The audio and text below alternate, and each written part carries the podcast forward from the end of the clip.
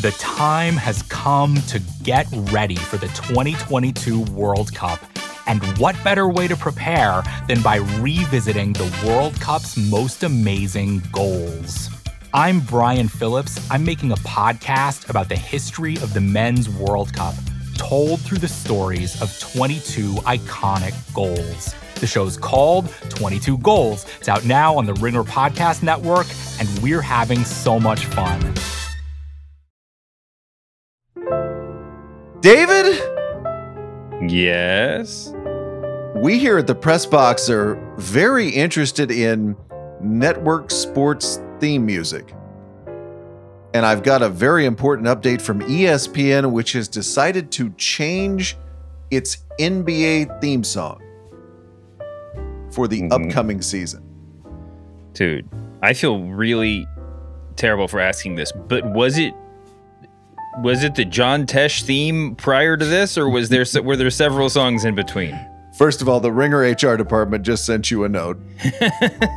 you haven't been watching enough basketball. I watch a lot of basketball. I watch a lot of basketball with the volume turned down. That's just sort of the deal that you make. Uh, deal that the, the the deal that the pact that I've signed as a parent is that just like things can can happen in the background, but I can't fully give myself over to them. So I don't have the previous theme song queued up, but it's the one that goes da na na na na na na na na na. Oh right, of course, yeah, yeah, yeah, I know that song. Yeah, It's been around since 2006, and it's called wait for it, Fast Break. Most generic possible name for an NBA theme song. mm-hmm. But this year, David, ESPN's going to change things up. Here is the new theme song you're going to be hearing when you watch basketball with the sound up. Oh, I'm excited. Let's do it.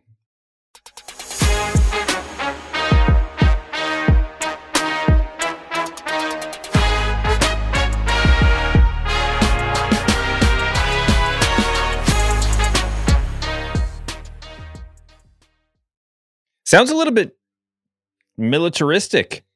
A little a little bit more a, little bit more um structured than I think I would have anticipated. Militaristic is not unusual in this genre. Mhm. Sunday night football is a little militaristic. That John oh, sure. Williams but that's more of a militaristic sport. I feel like maybe Hmm. it's just my John Tesh childhood, but I, I, there's more of a, a a jazzy quality to the NBA in my mind that I thought would come through in the song. I like jazzy, but I also like important. Mm-hmm. I want the theme song to make me think, rightly or wrongly, that the game I'm watching is really important. Yeah. That's why we spent approximately 19 hours on this podcast talking about Mr. Big Stuff and taking it to the streets and the other songs ESPN would randomly insert into the finals. Be like, no, no, this is not the 60s on six on Sirius XM. This is the finals. Let's be important here. But these songs are like, they're not only catchy, I feel like for normal people, which is to say, people not us, this is how they identify what network is showing the game they're watching Yeah. they can hum these songs. I, I mean, I think a lot of people they don't even know the names of the announcers. They're just like, oh yeah, that guy does the NBA. He's he's yeah, I see him a lot. But if you say, what is the theme song for the NBA on NBC? Oh yeah, here we go. John Tesh, baby. I can hum that. What's the Fox NFL theme song? They could probably come up with that. yeah. Or What do you think? Of, so what do you it. think about this? I kind of like it. Yeah. I'd say first listen, which is really the test, right? Is if you hear this 23,000 times, do you like it or not? It's hard sports. to predict. I like it less than I like the Thursday night football theme song on Amazon the first time I heard it. That I was like, yeah, here we go. Mhm. I'm ready for some football. For Not sure. sure I'm going to feel that way at halftime of Commanders Bears this week, but I was like, yeah, I'm ready. This one I was kind of a, it's kind of a yeah, okay. Yeah, it's hard to imagine how what, it'll feel like after a season of this. But uh, like I said, a little bit more structured than I was expecting. But I think it's funny because I'm humming it off mic, and I, I actually feel like it's a, it's a better hum than it is illicit. Sometimes these songs you can't. Uh, usually the hum pales in comparison to the actual track. This is this is one that's almost made for the hum. So maybe it's maybe maybe I'm, I'm misreading it. Maybe this is perfect. Good hum. Message good to hum. Jimmy Pitaro from David. By the way, do you think John Teshu, uh, th- thanks to the a quick Google search, is still out there on the road? If you're in such metropolises as Sahuarita, Arizona, or you know Jupiter, Florida, Largo, Florida, oh, Santa Barbara in the new year, you can go see him play. Um, do you think he plays the NBA theme song in, in his live shows? Absolutely. And I'll tell you, it took the kids uh, to see John Williams at the Hollywood Bowl last year, Oh yeah, and he played the Olympic March, the one we hear on NBC every two Great. years. And I was like, yeah, here we go. Now forget ET and Raiders of the Lost Ark. This is what I want. The sports theme music sure. performed live. So if, if Round Ball Rock is not part of John Tesh at Santa Barbara or whatever that city in Arizona you said was, I'm out. My tickets are going back to Ticketmaster. Coming up on the press box, the Athletic and the New York Times got married. Now they need to sort out their differences. We explain. We also say farewell to Nikki Finke, the reporter who terrified, and some would say terrorized, Hollywood. Plus, David, should Seth Meyers and the rest of late night comedy take their acts to cable news? All that more on the press box, a part of the Ringer Podcast Network.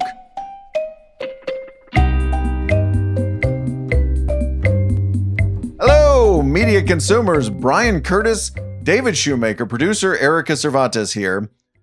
David, in professional wrestling, there is a term of art for two people who are suspicious of each other, but now find themselves on the same team.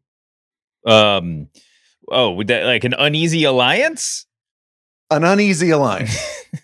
how how are they going to be able to coexist? I think is the second tier of that, and then the third is I'm either going to shake your hand or slap you in the face. exactly. Well, we have an uneasy alliance in the world of sports writing. It's between the New York Times sports page and The Athletic, the website the Times bought for $550 million earlier this year. By the way, I had to fact check earlier this year. It does seem like a long time. We are in the same year that the New York Times Athletic transaction went down. This is a total sidebar. I was talking to somebody in the, the, the on the PR side of the business just yesterday about how just ridiculous these numbers are. That I, I we're going to talk about Nikki Finke later. How much did she sell Deadline Hollywood Daily for? For ten million dollars, something 10 like million. dollars. And now it's just like obviously a different corporate structure here, but just that we're in the five hundred million dollar range. It's ju- it's just all fake money. It feels like you could get 10 million for one year of Substack now. Yeah. Not mention selling the whole site for $10 million. Yeah, and then the people who buy it are buying, or you know, or they just have to justify it to their shareholders based on how many like. Uh, sub, you know, Peacock subscriptions your blog just earned them or something. It's just all so such a bizarre transaction. Ben Strauss has a good piece about the Times athletic marriage in the Washington Post. First off, as a seasoned observer of this industry, I want to say I can't believe sports writers would be suspicious of each other.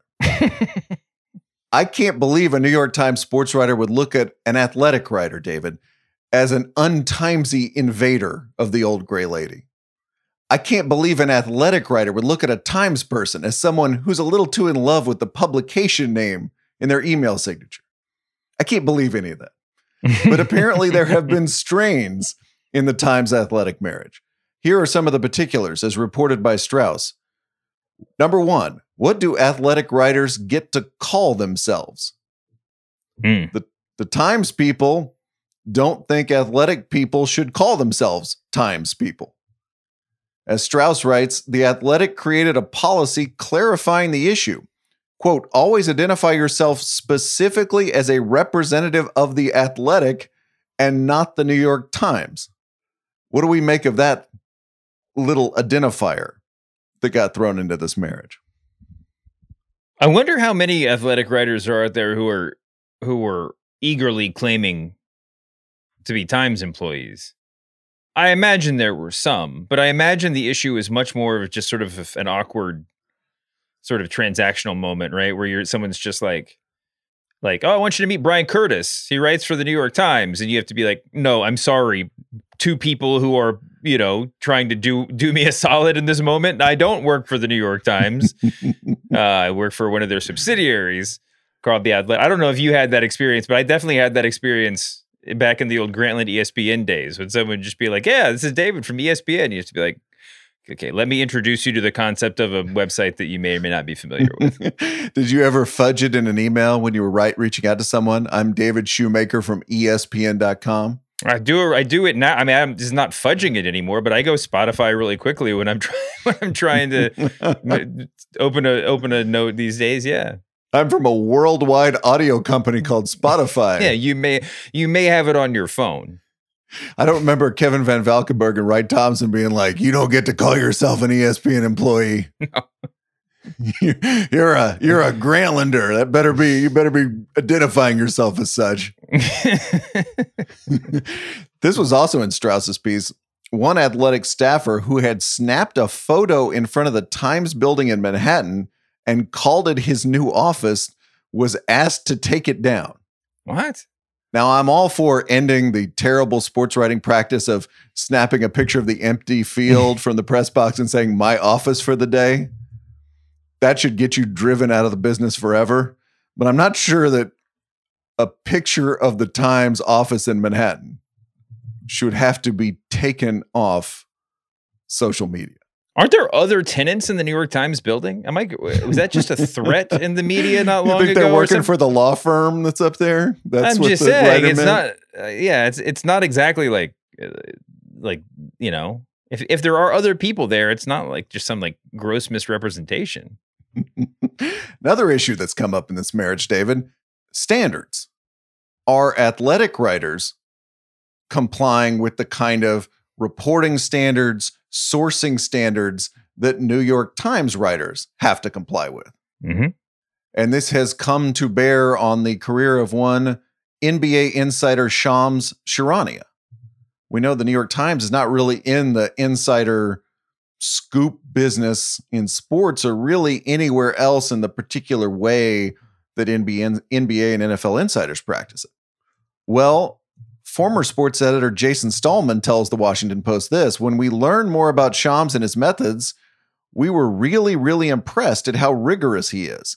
Not only was there not any lingering concern over whether that worked under the Times imprimatur, but we were kind of dazzled by it. Uh, okay, feels a little bit protest too muchy, but but we'll, we can keep going. I'd be interested to know whether that quote was uttered before or after that tweet we talked about on September 21st about the Ime Udoka business with the Celtics. Scandal, I think, is a fine word to use here. Yeah, Where Charania called it an improper, intimate, and consensual relationship. mm-hmm. We both talked about how that tweet, that word was doing a lot of work there.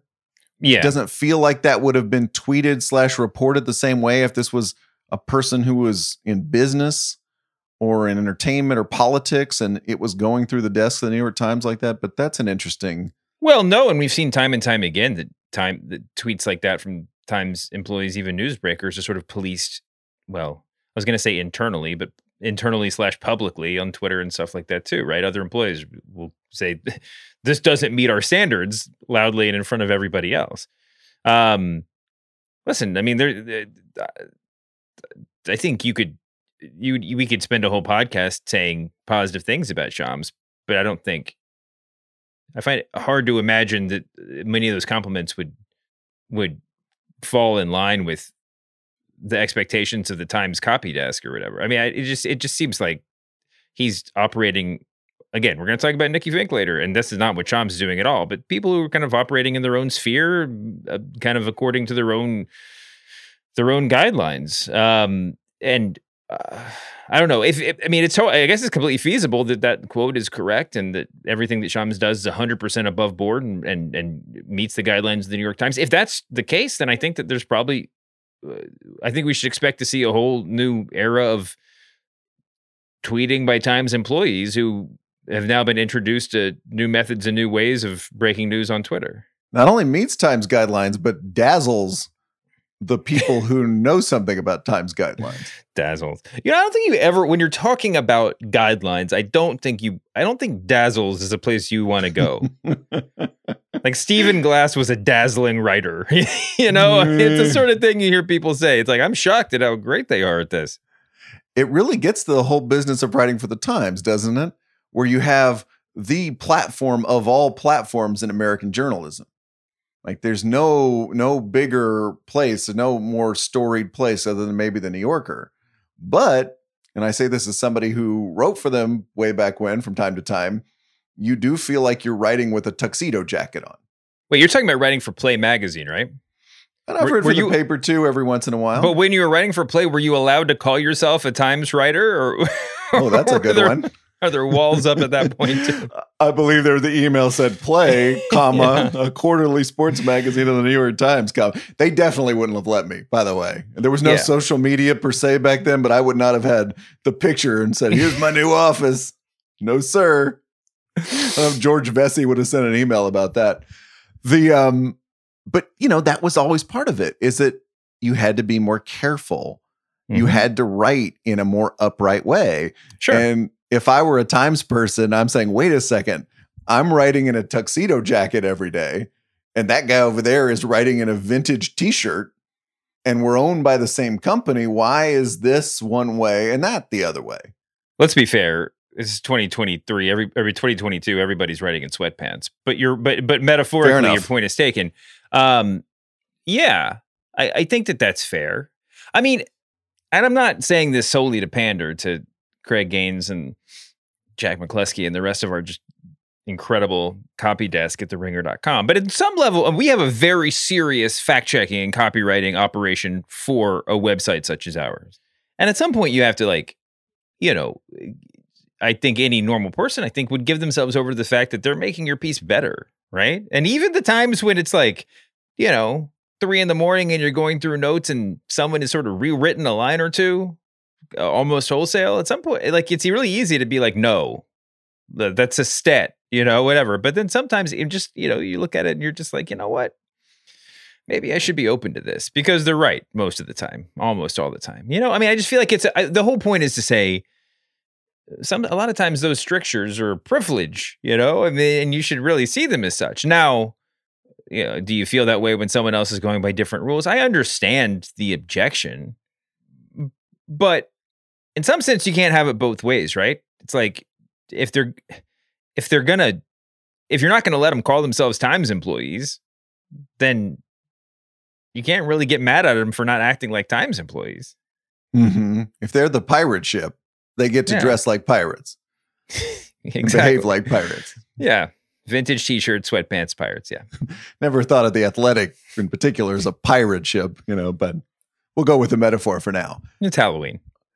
I think this comes back to a bigger question Mm-hmm. for the New York Times sports section, which is what is the New York Times sports section in 2022? Yeah. And particularly, what is the product, to use that awful word, that it's delivering every day to readers? Because this has been a question way before the Times bought The Athletic. Way, way, way before. The, the sports section was always way down at the bottom of the power rankings of the paper Mm-hmm. but now it has gotten smaller and smaller. I have it here, the paper copy next to me today, and there are five stories in sports three stories about baseball, one story about soccer, and one story about NASCAR. And they're all reported stories, you know, what you would call conventionally reported stories.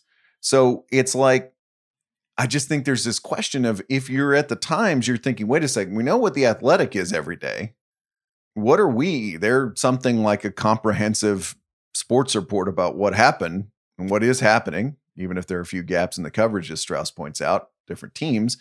What are we every day? Mm-hmm.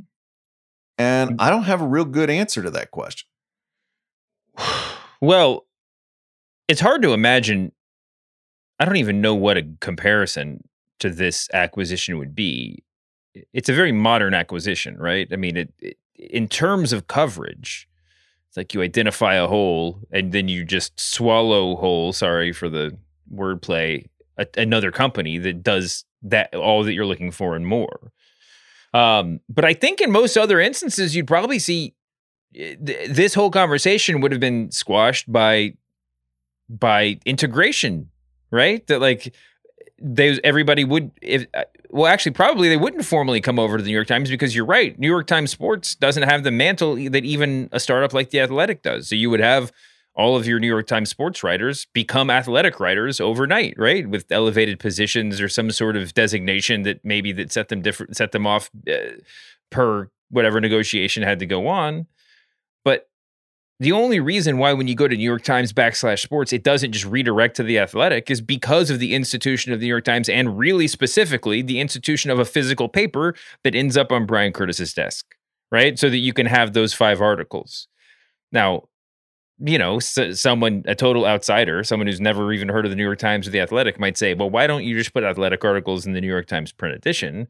That would probably raise many more hackles than anything we've discussed so far from the institution of the Times. Would it really? If you had the New York Times sports section powered by the Athletic? I'm not even thinking about the sports desk. I'm talking about just Times lifers, like people who have been like the, the institutional powers inside the New York Times it's and, and, again, this isn't based on the one who experience. bought the athletic. yeah, no, I'm not the very top, obviously, but you know, the, the, the questions become bigger when you start sort of aggregating into the physical paper. I mean, I understand why that would. Uh, I don't know that it's any more legitimate in that direction, but I would, I, uh, I could, you, it's totally expectable for people to freak out about that from the inside. Um, but it, I mean, it's, I, I listen I think that the that whatever anxiety the people inside the New York Times uh, sports world are feeling, and it's I don't mean that as a derogatory term. Uh, it has to be you know powered some point by the by the notion of their own sort of mortality their own expendability right? I mean that's it. It's like we we we like they we are necessarily different because if we're not different then what are we? And that's why and i think you have to find an identity of what are we. Mm-hmm because I mean, as I was thinking about this today when before we came on, the 90s, the Time Sports section, edited by Neil Amdur, it was a steroidal 1990s sports section. Last great days of American newspapering when the money's flowing and here we go, we're covering everything and it's big. 2010s, the sports section really starts to pull back from Yankees gamer in a conventional sense every day, Mets gamer every day right? Rethinking this whole idea of what it, what should New York Times sports be. And the answer they came up with was kind of like it's going to be a giant Sports Illustrated bonus feature well with these stories from around the globe. Remember Snowfall? Mm-hmm. It was snow was falling on the New York Times sports section every day. It was always a snow day the New York Times. You'd open it up and go, like, oh wow, I didn't expect to read this today. I didn't expect to read this today lots and lots of features. Um, we were working at a place you mentioned, Grantland, which had a little bit of that quality too. But the times I remember during that period, a lot of times it'd be like, okay, but where's the thing about LeBron today? Where's where's the bacon cheeseburger to use a further tortured metaphor today to go with all these interesting little starters that you're giving me? It's just, just the thing about the thing, the column, the sports of the times column that you're going to feed me today that's about whatever the big news of the day is. Now they've kind of gone into a third era because it be, and and what feels like a much smaller era where it's like, well, we have some of those features that are unexpected. We have some of the sports coverage, what you would call conventional sports coverage, but we don't have a lot of either one of them. So again, if we're looking for an identity here, there's a lot of really cool parts of the section. Ken Belson's NFL reporting, Jenny Vrentas, uh, Kevin Draper's Rachel Nichols scoop is still mm-hmm. reverberating mm-hmm. and was when I was watching Rachel Nichols doing her comeback on Showtime the other day. Tyler Kepner on baseball is all these parts of it. But I was just thinking, like, if you're gonna build something or rebuild something that has the identity of this is what the Times sports section means every day, that is distinct from the athletic. What do you what do you think that is? It's really hard. It's it's this is really it's just really it's I don't have an answer because everything I would say ends up sounding like you know the long form wing of whatever a startup that only lasted for six months. Well, if you're saying here we're the feature section of the athletic, that I don't think we would call the athletic strong suit being like big high flying feature stories. That's one answer to me, or at least part of the answer. But it's not really just the fe- I mean, a feature's part of it, but I think it's also the, the sort of uh, like the really zoomed out view, right? The really it's it's more it's uh, more about wide lens and thoughtfulness than you know nitty gritty reportage sort of when in, in in terms of it being sort of maybe closer to the to the ideas section than you know the feature section. You came right where I wanted you to come, which is more voice, more Mhm. columny type things. The New York Times opinion section currently employs 1,000 columnists. yeah. if you are a carbon based life form and you have touched the political world in any way, you probably have a column at the New York Times right now. But sports, I look at it, I'm like, shouldn't the Sports of the Times column, that hallowed column occupied by Bob Lipsyte and Red Smith and George Vecsey and all these, and Ira Berkow and all these other people, shouldn't that be like three times a week? Mm-hmm. And shouldn't it be manned by a couple of people who are like, you know what? Draymond Green punch, that's my column tomorrow. Mm-hmm. Live golf, that's my column tomorrow. A little bit like what Sally Jenkins does at the Washington Post, where it's like NIL, Serena, what's it? What's the story today? I am going to try to make sense of that for you. And that voice is going to be on the time. So when when you whatever way you open the paper, there's something like, oh, here is somebody making sense of the big story of the day for you. Sure. And I would take that further into basketball, media, baseball. You know, they do have on baseball and these little, these kind of semi voicey sections, but I'd be like, if we're not gonna, if we're not going full in this other way, I want the smart person making sense of those things for you. And that happens like a couple of times a week. Or even better, this is the New York Times after all, when a story happens Mm-hmm. is going to leap on there. And as you say, it's a little zoomed out, it's a little generalist, but it's like these are the people. And I just think those people are eminently, some of them already work for the paper, and the ones that don't are eminently findable. And then you bring in the big Ken Belson thing about Roger Goodell Mm-hmm. and the Jenny Vrentas thing about Deshaun Watson. And those are absolutely still part of the world. But that that's what I would do. And sort of have a really, really crackerjack team that dips its toe into that world a little bit. Yeah. I mean, is that enough? Can you I don't get, know. Can you get the can you get the word count of the of even the sports page that you have right there in front of you if that's all that you're doing? I don't know that you need to just just do that. You can still run some features. Mm-hmm. You still got our old pal Jonathan Abrams writing about the NBA. I mean, I'm not talking about, you know, throwing away some of those constituent parts. But you're just talking about a general identity. Yeah, because I look, I I look at the Times art section, and there are times over the last couple of years where I open the art section, I'm like, I don't know, I don't, there's not, there's nothing I want here. This Mhm. isn't, this isn't for me. But they have the good critics. Oh, there's a Dwight Garner book review. Yep. Yeah. There's a great TV column. There's Tony Scott on movies. Like, yep, yep, yep. I want to read that. Wesley's got a piece. Like, yep, I want to mm-hmm. read that. And I would just think of like, if you can have voice in the art section, you can have voice on politics. Surely you can have voices on sports Sure. in a more regular way. Yeah. And voices that rise above a beat too, right? You don't want the you, you- you don't need just even at the highest level, you don't need someone who's specifically the voice of football coverage because that that that eliminates the voice to a certain extent, right? Like you want like you were saying, you want to go to the sports page and say there's not a topic here that I'm interested in, but I'm interested in this writer who's writing about something that I'm not necessarily interested in. Bingo. Bingo. Because the athletic, look, the athletic is necessarily going to be more beady, you know, individual beats, teams. Mhm. It's going to be a little more zoomed in, you know, beyond like Marcus Thompson writing a couple of really good Draymond Green columns over the last couple of days. Mhm. But you're going to have, you're going to, I still feel there's a lane for that.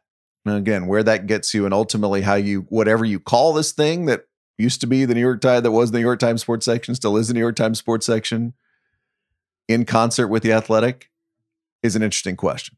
Well, and listen, there's no place, I don't think, in any of these uh, spitballing sessions. I don't think anyone's going to suggest that the, what the Times needs is more like sports explainers or anything, but something that a that, but being that you're that you're, you know, casting a slightly wider net with whatever the the the the the, the official Times sports page has, right? That your audience is broader and and and presumably not as not necessarily as into each sport in a granular granular level, coming at it from the point of view that you're talking about, opinion pieces, columns, uh, bigger think pieces, allows you to get a little bit more explanatory within the context of doing something that's more highfalutin, you know, that's more thoughtful. Yeah. And, and inevitably, what something like that will do is, if done well, will will actually achieve a sort of synchronicity that's that is uh, normally more ham-fisted than not, right? That if you actually are taking us, if you if you embrace that identity, then you can lead people to the athletic without fear of redundancy, but pretty seamlessly. All right, Joe Kahn. We've already done voice advice for Jimmy Pitaro about the theme song. Joe Kahn, Bryan and David's advice about the New York Times sports section.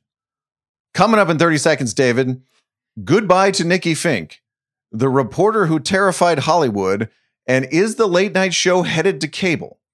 But first, let's do the overworked Twitter joke of the week where we celebrate a gag that was so obvious that all of media Twitter made it at exactly the same time. Send your nominees to at the Pressbox Pod, where they are always, always gratefully received. I don't know if you tuned into any of the Mets Padres playoff series, with or without sound, but they were doing shots of the celebrities in the stands, and Nathan Fielder popped up.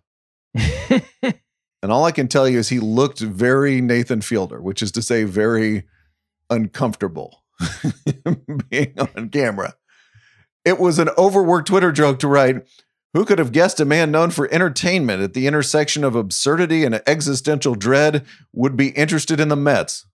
we would have also accepted while the Mets were losing, ultimately losing two out of three.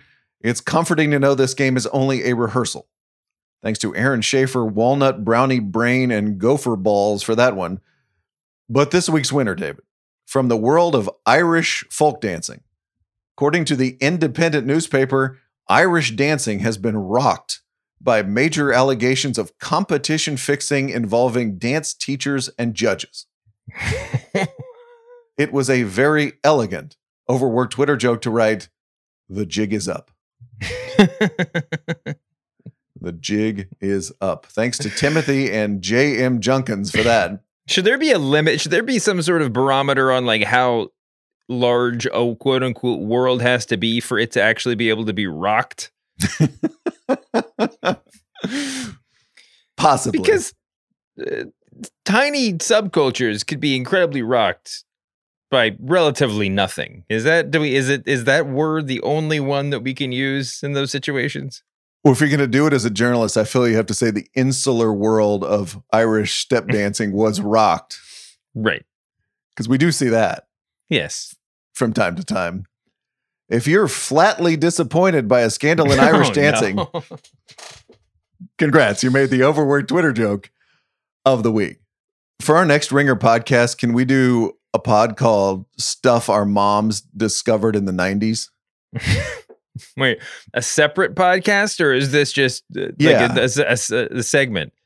No, no, this is a podcast. We're not stepping on Harvilla's territory here. Mm-hmm. Stuff's stuff our moms discovered in the 90s. Episode 1, Irish step dancing. Episode 2, sun-dried tomatoes. oh yeah, yeah. Episode 3, Longaberger baskets. Wait, what is that? You don't remember Longaberger baskets? I'm sure I do. I don't know the name. What is a Jerry Longaber- Shoemaker. David doesn't remember Longaberger baskets. Oh, my If you mom's know, house is know. full of baskets. Is that? Yeah. If you know, you know, as the kids say on Twitter. Episode 3. We'll learn about it together. Oh, I know what those are. All right, yeah. Way to go.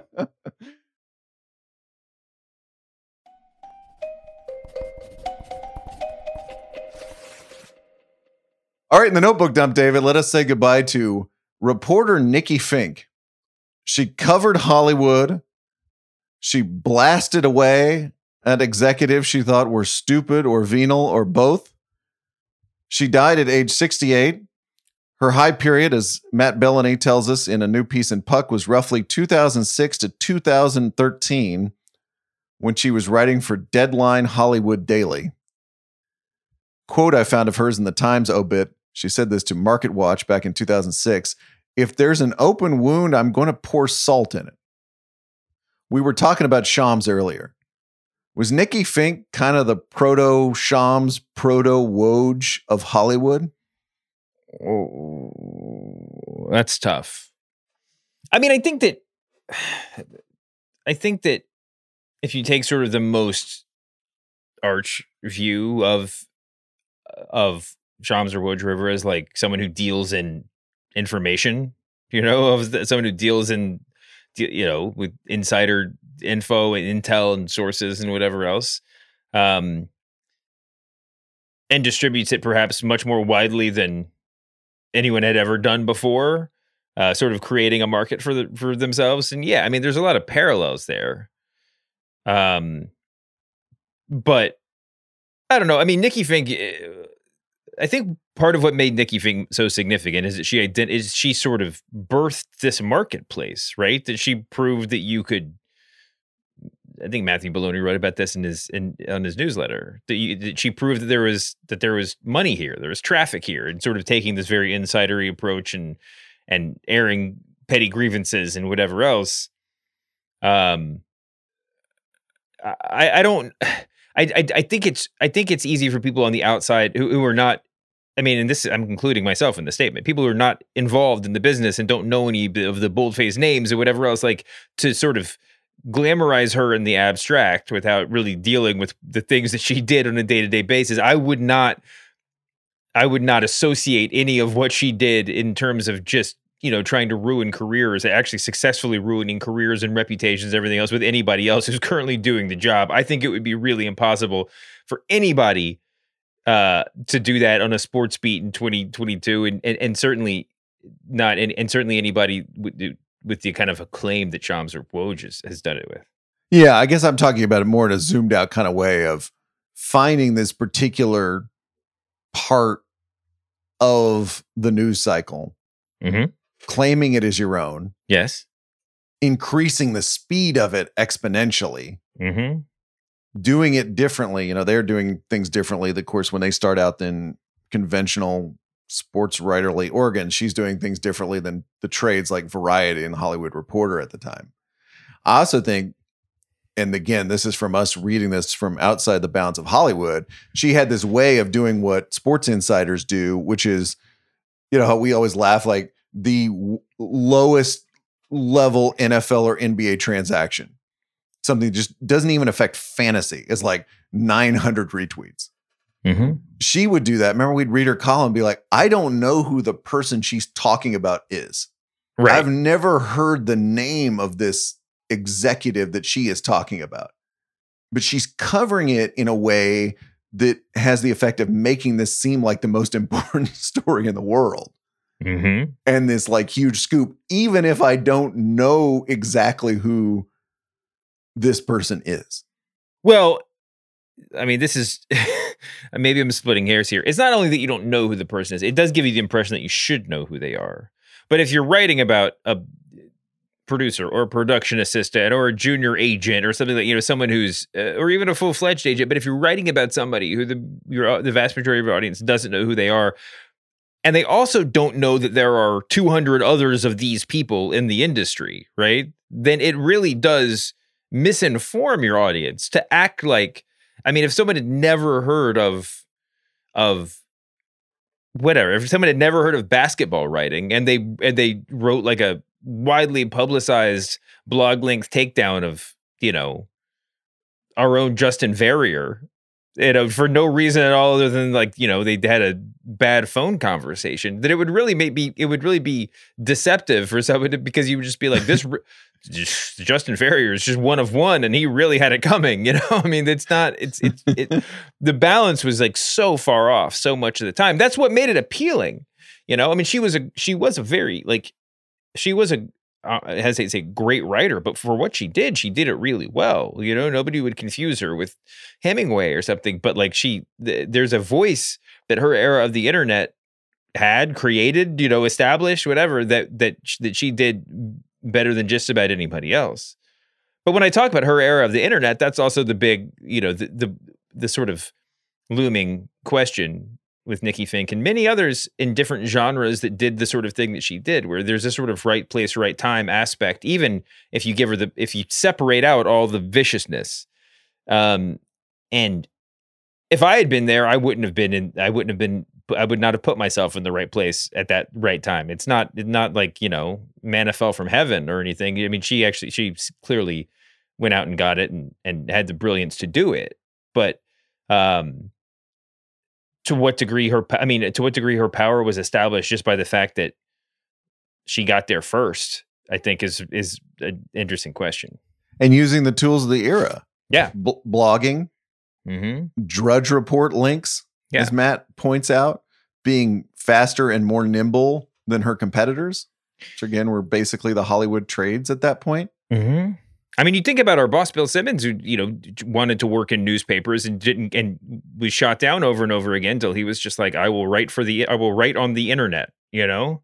And it's a certainly, you know, there's probably a version of events where Nikki Finke was just like working for the Hollywood Reporter and well compensated and and relatively happy. You know, I mean, it's a it it is it is a both a sort of incidental and very active rebellion from the status quo. And by the way, the the trades, as they are commonly known at that point in in a history, were about as insular and sort of deliberately blindered as as any business. I mean, it, it's the trade journal. I mean, it's not we're not these aren't glossies. These are they're called trades for a reason, right? I mean, it's it's they they were basically just like you know tractors today is for the tractor industry or whatever you know? I mean it's there there was a but they posed as a as a larger thing. They had the and, and so there was this giant open lane for nikki finke to come along and and take the world by storm.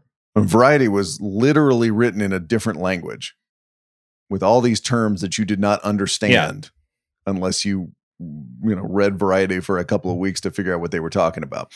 Um there was an open lane there and that's one of the biggest changes that's happened to media since you and I have been around, which is news that people thought was only interesting to a certain audience. And I think Matt makes this point in his Puck story was actually interesting to a much bigger audience. uh-huh So so the sports version of this was something that was in agate type at the back of your newspaper sports section about an NBA signing. That people just assume, well, nobody in Dallas or Kansas City cares about that. Well, it turns out a lot of people do care about that. It it turns well out that's can- the that's the medium right? I mean people uh, there there were enough people. There were probably enough people in the dallas fort, fort worth metroplex that cared about that. But getting to those people you know with the when you're when, when you're already working on a, a- the you know with the limitations of who are your subscribers and everything else that it's it's it's finding those people. And yeah they're the, the, the those people always existed there are always going to be enough people that were interested in the minutia of whatever industry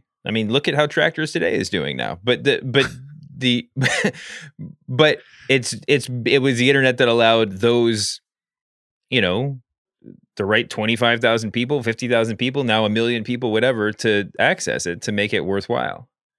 I want to read you one more quote from Matt's piece in Puck. He writes, None of what we're talking about changes the fact that Nikki was a terrorist, a journalistic terrorist, sure, yet a terrorist nonetheless. She presented herself as a no bullshit reporter who kept Hollywood moguls honest, yet she perver- perverted the profession by blackmailing sources, often targeting the weak and weaponizing the internet to push her bile directly into our inboxes. Outsiders could never really see Nikki for what she was because they found her copy so irresistible. And after all, Hollywood is such a silly place to begin with. Who really cared if there was a woman wreaking havoc in the name of an executive promotion scoop? I really like that last line there because, especially as outsiders, I think you and I adopted the view or glommed onto the view of Hollywood executives, man. you know, what do they Yeah. know? They're always screwing things up. Mm-hmm. So if you're if you are using the methods that Matt talks about, if you're covering the beat in a particular way, you're doing it around a theme that probably everybody agrees with no matter how much they know about Hollywood. Yes. If they're way into Hollywood, they're like Hollywood's not making the movies I want them to make. If they're like you and me and take a medium interest in the movies and entertainment and all that stuff, they're like Hollywood is not making the movies I want them to make. It's the suits that are the problem. Mm-hmm.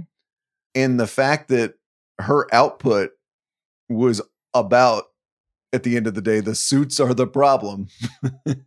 I just I think that powered a lot of it, especially for people who were not super invested in the top. Yeah, I mean, for a for an industry that is as kind of cloistered, secretive at that point in time is just about anything else. It, but uh, there's very it's hard to think of a parallel for someone that's like that private and yet has that much uh you know interplay with our daily lives you know everybody goes to the movies everybody watches tv um especially then and and you know to uh, to to when someone comes along like Nikki Finke and she's like this this dude's an idiot. Look at all these mistakes he's made. It's really easy to sit at home and just be like yeah he is an idiot. I've had some of those same thoughts. Um but yeah, it's it's so in, some sense, yeah, that was that was it felt like fair game, even when maybe it wasn't. And then of course that just leads down the slippery slope of like, well, you just if if hatchet jobs are what drives traffic, eventually you're gonna run out of people who quote unquote deserve it, right? And then you got to start sinking your hatchet into people who may or may not deserve it, and people you have petty grudges against or whatever else. Um, you know, there's definitely a shelf life to to legitimate hatcheting, even if the, if if if there's any legitimacy there at all to begin with. As Graydon Carter once said at Spy Magazine, that's a fine piece of hatchetry. the obits fill in a little bit more of Finke's life. Childhood on the North Shore of Long Island, according to the New York Times. She was born into money. She was a debutante. Worked in Moscow for the AP. Worked at the Dallas Morning News. I did not know that. Hmm. Wrote a book about agents that was never published. New York Post, New York Observer, New York Magazine, LA Weekly, where she started the Deadline Hollywood column, uh, went out on her own in 2006 in a very a move that would be very substacky, or as we would call it now. Sold the publication for 10 million in 2009. Then had the inevitable split with owner Jay Penske. There was a story, David, from 2014 that she was talking to Politico about potentially covering Washington. Mm-hmm for Politico. Speaking of interesting marriages and uneasy alliances, I can only imagine what that would have been like. But we could have had Nikki Finke and Maggie Haberman at the same publication at the same time. My Roll gosh. that around in your brain. Then I saw this tweet from Lila Byock that I thought was really interesting. During my tenure as a New Yorker fact checker, I spoke with CIA agents and North Korean diplomats and movie stars, but the most difficult subject I ever interviewed was Nikki Finke. She continues, I spent a week talking to Nikki every day. This is for Tad Friend's profile of her. At the end of the first day, she asked me to ghostwrite her memoir. By the end of the week, she was blasting me online and threatening to sue me personally. After the piece closed, I was sitting at my desk, shell shocked, and David Remnick stopped by to thank me for my service. He said, Go home, take your boyfriend out for a nice dinner, have a really stiff martini, and bring me the receipt. wow. Yeah, well, that sounds about right. One more topic for you before we get out of here. It's the death of the late night show. New piece in the New York Times by Ben Mullin and John Koblin here are some data points for you. Trevor Noah is stepping down from The Daily Show. James Corden is stepping down from The Late Late Show next year. Samantha Bee has been canceled. And The Tonight Show, they report, might get bumped up to 10:30 Eastern if NBC goes through with its plan or or at least its idea of nuking the final pr- hour of prime time. So four data points make a trend story. Mm-hmm. What do you think about the potential death of late night? Oh man, um, talk about institutions. Talk about the kind of the uh, information trade, uh, information trading, favor trading. Uh, For the not, celebrities, yeah. I mean, none of it's not. It's not malicious, and it's not you know problematic particularly, but I mean, these are late night shows are institutions. Well, one, because they're institutions, because they've been around for a long time. Two, because they're relatively cheap to make, right? You can afford to pay Jimmy Fallon a trillion dollars because the rest of the show is relatively free compared to just about any other production. Um, and you know, there's just in terms of just booking guests and stuff. I mean, nobody cares almost ever what happens. You know, there's not very little of interest that'll happen when movie star X goes on one of these shows to promote their movie, but it's part of the trade, right? It's part of both the literal and figurative trade. It's it's the it's the the way the the sausage is made, sort of, you know, and and I might not care what Julia Roberts is saying on, you know, she's not going to say anything interesting on one of these shows, maybe in the way that she would have in years past. But you know, hearing kind of overhearing the fact or seeing on a muted television that she is on one of these shows reminds me that the movie that she's coming out exists slightly and may, makes me probably incrementally more likely to see it. That's the way the stuff works. And, you know, a lot of these PR machines haven't really, I mean, there's giant chunks of it that haven't changed in a long time. That's how this stuff, that's how the sausage gets made, you know? And, and, and so, uh, I, it's, it's hard to, you know, wonder. I mean, it's easy to see why they still exist, but do they still exist for the reasons that they once did? No. And do they still exist for the any particular reason at all? I don't know, but I but they but they exist. They you know they are what they are. Well, the celebrity chunk has become outdated. 25 years ago, when Julia Roberts went on one of those shows, it was a big deal because you didn't hear Julia Roberts talk all the time. Mm-hmm. It wasn't there weren't Instagram accounts and Twitter accounts and all that kind of stuff. There was no. Well, there were, just, and there were, I think, fewer celebrities. I think by any reasonable metric, right? I mean, there are fewer people who could. There's a smaller talent pool for going. I mean, I think that we would probably put like the TikTok stars of today in terms of general, you know, celebrity above the Tiny Tims of yesteryear or whatever, you know. But. So that chunk's gone. The part about watching it live was such a big deal Rob mm-hmm. Burnett, who was Letterman's old producer, talks about this in the piece. Like there was this sense when you were up late that you and the late night host, even if they had taped it hours earlier, you were the only ones awake. Oh yeah. This was the only person on earth who was awake to talk to you at this moment. And there was this intimacy about that. Mm-hmm. Uh, it was like radio was the same way. If you listen to overnight, that's why Art Bell was such a big deal. It's like, oh my God, there are two of us on Earth who are awake right now, and we are sharing this experience. Well, there was also no like DVRing. There was no on demand. There was, uh, you know, I mean, either I guess you could set your VCR to record in our youths, but no, there was definitely. I mean, there were definitely times at the peaks of various shows. You know, peak Letterman, peak Conan. You know, where like it would like people would actually, you know, you could be sitting at the bar with your friends and just be like, well, now I have to make a decision. If I leave, I could get one more round, or I could leave now and make it home in time for Conan. You know, I mean, those those are conversations that people would have. Not really the same thing anymore. So the celebrity chunk is not so valuable. The watch it live chunk's not so valuable. And we know the streamers have tried late night shows or late night style shows, and people just don't. It's people don't care. Mm-hmm. Here's part that might still be valuable: topical comedy, at least mm. as it relates to politics. We know Stephen Colbert's show basically got saved because Stephen Colbert became Trump guy again, anti-Trump guy again. And it was like, oh, here is a reason to watch this. He is talking about Trump every night. So, one of the ideas floated in here is, and it's particularly with Seth Meyers, is what if we take the Seth Meyers show, which is the in the old Letterman slot on NBC, and what if we put it on MSNBC?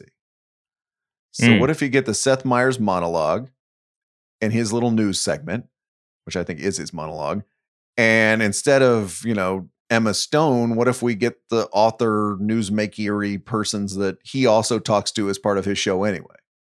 And so it's a similar show, but it's on cable news. Mm-hmm. And by the way, solves the problem of what the hell do we do with cable news in the waning era of that genre. What do you think yeah. about that? Uh, well, I think there will definitely be people who have, you know, a moral case against it, right? I'm not sure that I really care that much about the place of comedy on a news channel. we already let in Greg Gutfeld. The, the, the draw the drawbridge has gone down, David. There's no. Is this where I'm supposed to say no, Brian? I said comedy. The um, yes. The, I mean, it does make sense, right? If you're if you're, especially now. I mean, if you're if you if you have such a like a micro targeted. I mean, it's not a micro audience. Obviously, people watch news. I guess just you know, but if you have a such a specifically kind of defined genre that your channel addresses, like you're covering politics, right? You're covering the news. It's not necessary. It's not. It's not necessary. Sorry, that you are run that you're doing straight news shows all the time. I mean, clearly the primetime blocks of all these channels aren't straight news. So why could No. you not do comedy that relates to the news? I mean, uh, CNN is showing documentaries and Anthony Bourdain on. yeah. You know, CNN already has really pressed it. I mean, and listen, at the odd hours, like MSNBC is showing like old Dateline murder stories. That's not exactly hard news. CNN, um, according to Puck, this is my last Puck reference of the day.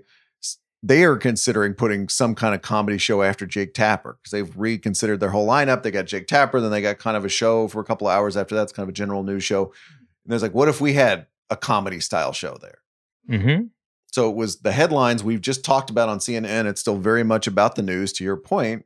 It's funny. And does it belong there more comfortably now than it belongs on network TV?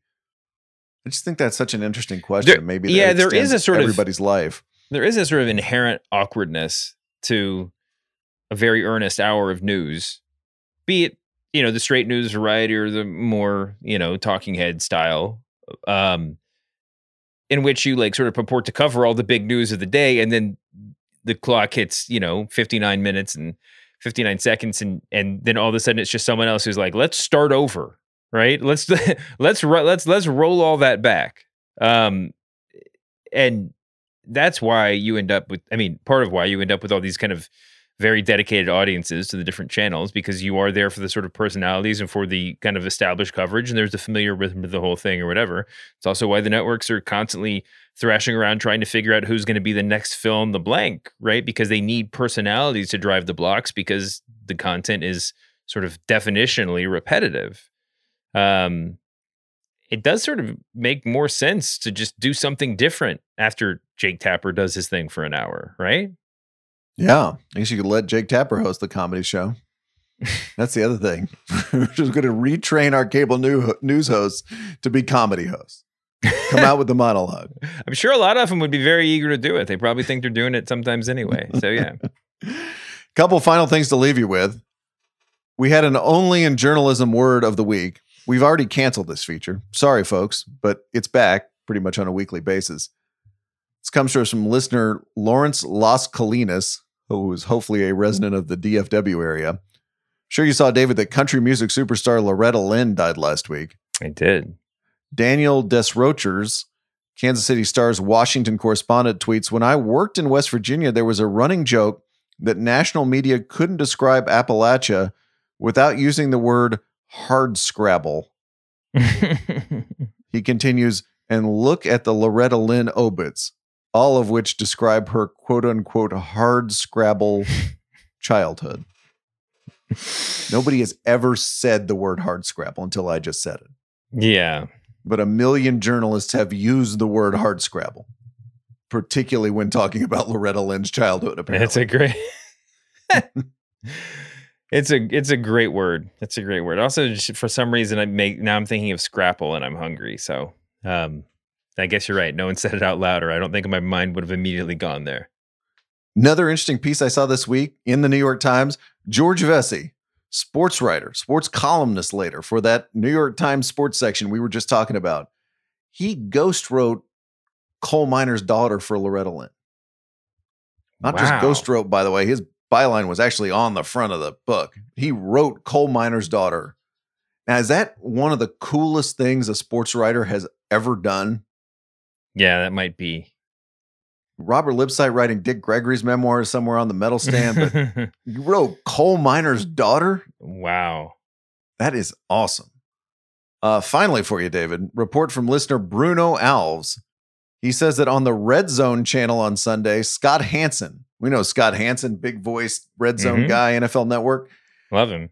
referred to embattled Panthers quarterback Baker Mayfield and embattled Panthers head coach Matt Rhule, who has in fact since progressed from embattled to actually fired. Scott Hanson, if you're listening out there, we salute you. Did you did, uh, did Baker Mayfield arrive embattled? I feel like it needs a little bit more clarification. He's been embattled for some time by just about any definition. But has this season did he start the season fresh and reclaim embattledness? well, when we go through the the uh all the levels with politicians, you're colorful, Mhm. and then you're embattled, and on and on. I don't, but we need one for NFL quarterbacks. Mhm. Baker Mayfield and Carson Wentz are beyond embattled at this point. Yeah. They're just going to be benched. Now, for a man who's always embattled when he's not disgraced, here's David Shoemaker guesses the strained pun headline. All right. Today's headline, David, comes to us from those jokesters over at NFL.com. NFL.com, the spy magazine of our time. Always good for a funny headline. It involves the New England Patriots, the resurgent New England Patriots, and their third string quarterback, Bailey Zappe. Mm-hmm. Not too many people other than Bill thought the Patriots would be as good as they are, but they have rallied around Zappe and they shut out the Lions this weekend. What was NFL.com's strained pun headline? Z- Zappy. It's definitely za- like Zappity Doodah. Z- z- uh, Zappy. Zap, zappy. Zappy comeback. A zap. Is that it? Something like snappy. Is that a snappy comeback? A phrase. Well, it was a shutout, so Zappy Oh. comeback would have been perfect, Right. but they didn't really have to come back. um, Zappy. Uh, mini Zappy returns. Well, let's say Uh, somebody was con- somebody was concerned about the Patriots. A little Uh, concerned. Zappy ending.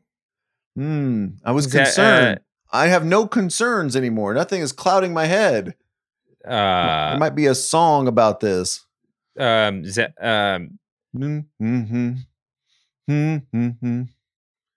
Don't worry. oh, don't worry, be Zappy. Wait, Don't no. worry. Be zappy.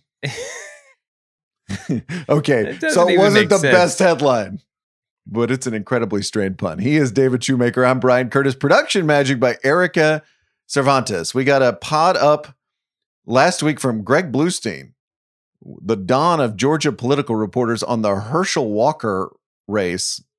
Boy, was that something else last week. That is up uh, on the press box feed. I'll be back later in this week uh, with another pod. And David, we're finally going to start this. Remember when I always tease like, "Yes, here we go, the best media movies ever," uh, and it just, I think I teased that two or three times. Mhm. The movie version of She Said, the book by New York Times reporters Jodi Kantor and Megan Twohey, is coming out next month.